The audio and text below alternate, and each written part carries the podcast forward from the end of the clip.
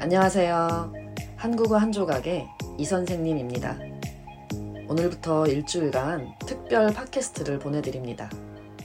그동안 여러분의 응원과 지지, 성원에 힘입어 여러분들이 많이 들어주신 덕분에 저희 팟캐스트가 책으로 만들어져서 나오게 되었어요. 와.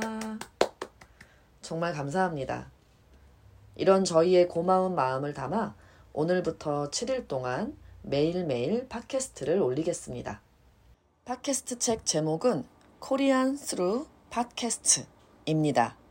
미국 등 아마존 홈페이지에서 종이책을 만날 수 있고 구스 애플 북스닷컴 출판사 홈페이지에서 전자책으로도 만날 수 있습니다. 앞으로도 저희 팟캐스트 많이 들어주세요.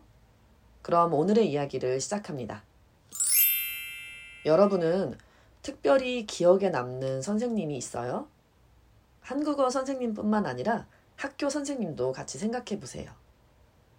어, 한국은 초등학교는 6년, 중학교 3년, 고등학교 3년, 그리고 대학교는 2년 또는 4년을 다니는데요. 초등학교 때는 한 반에 한 선생님이 들어와서 1년 동안 수업을 해요. 물론 음악이나 체육 같은 특별 수업은 별도로 선생님이 계시기는 하지만 보통 담임 선생님 한 분이 1년 동안 수업을 해요. 중학교 때부터는 그 반을 책임지는 담임 선생님과 부담임 선생님이 계시고 각 과목별로 선생님이 달라지는데요. 예를 들면 국어 선생님, 과학 선생님, 사회 선생님 이렇게요. 그렇게 중고등학교에서 적어도 20분 이상의 선생님을 만나게 됩니다. 어, 그런데 여러분은 어떠세요? 이렇게 많은 선생님을 모두 기억할 수 있어요? 이번 팟캐스트를 준비하면서 저도 옛날 선생님들을 떠올려 봤는데요. 진짜 몇 분만 생각이 나고, 뭐 예를 들면 중학교 1학년 담임 선생님이나 고등학교 1학년 때 지리 선생님, 몇몇 선생님들은 전혀 기억이 안 나더라고요. 저는 그래도 좀 착실한, 그러니까 흔히 말하는 모범생이었기 때문에 어, 대부분의 선생님들을 거의 다 존경하고 잘 따랐어요. 그런데도 기억이 안 나는 선생님들이 꽤 계시더라고요. 어, 성함은 물론이거니와 얼굴조차 기억이 안 나요. 좀 안타까웠어요. 반면 학교를 졸업하고 몇십 년이 지난 지금도 얼굴과 성함, 목소리까지 또렷하게 기억나는 선생님이 계세요.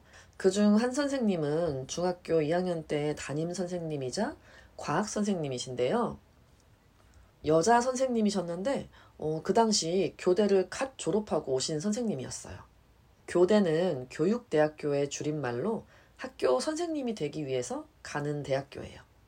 아무튼 대학교를 졸업하자마자 바로 우리 학교에 발령을 받아서 오신 거죠. 어, 이걸 어떻게 알았냐 하면 선생님이 직접 말씀하셨어요. 어, 당신이 좀 서툰 부분이 있을지도 모른다고 미리 이해해 달라고 그렇게 말씀하셨어요. 지금 생각해보면 한 스물셋, 넷? 다섯 살 정도 되는 거잖아요. 제가 스물다섯 살이었을 때를 생각해보면 어, 그 선생님은 정말 어른스러웠고 존경할 만했어요. 무엇보다도 학생들을 정말 좋아하셨어요. 학생들과 이야기하고 이렇게 즐겁게 지내는 것이 좋다고 하시더라고요. 한 번은 방학 때 시간이 되는 학생들을 모아서 짧게 기차 여행도 같이 갔어요. 그때 안동이라는 곳에 한 10명 안 되는 친구들과 선생님과 함께 같이 갔었는데 기차에서 간식도 먹고 게임도 하며 깔깔깔깔 웃던 모습이 아직도 생생해요. 또 그 선생님께서 저를 참 좋아하셨는데 어, 저는 그렇게 생각했어요. 제가 과학을 아 그렇게 좋아하지 않았거든요. 근데 선생님은 아마 그걸 모르셨던 것 같아요. 열심히 공부하라고 과학 문제집도 몇 권 주시고 그러셨어요. 또 어, 청소 당번이었나? 제가 무슨 당번을 했었는데 수업이 끝나고 교무실에 가서 선생님께 뭘 전달하는 일을 했었던 것 같아요. 아마 숙제 같은 걸 모아서 선생님께 드리는 일을 했을 거예요. 그때 교무실에서 다른 선생님들께 저를 엄청 자랑하셨어요. 열심히 공부하는 학생이라고. 뭐 다른 학생들한테도 그러셨을지도 모르겠지만 어쨌든 당시에는 기분이 좋았죠. 저도 어렸을 때인데 그런 어른들이 인정을 해주니까요. 아무튼 그 선생님은 학생들을 참 좋아해 주셔서 그런 진심 어린 마음이 학생들에게도 와닿은 것 같아요. 우리 반 친구들도 모두 선생님을 잘 따랐거든요. 음, 그리고 당시 저희 중학교가 꽤 큰 편이어서 건물이 두 동으로 나뉘어져 있었는데 3학년이 되면서 저학년 건물과 달라지게 됐어요.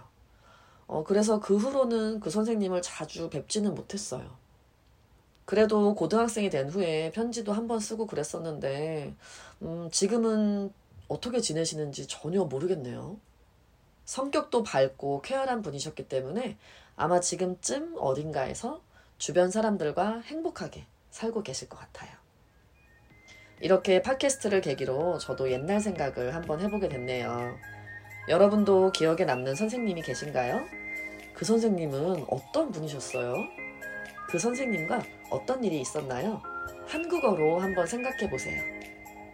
오늘도 들어주셔서 감사합니다. 내일도 들으러 오세요. 한국어 한 조각.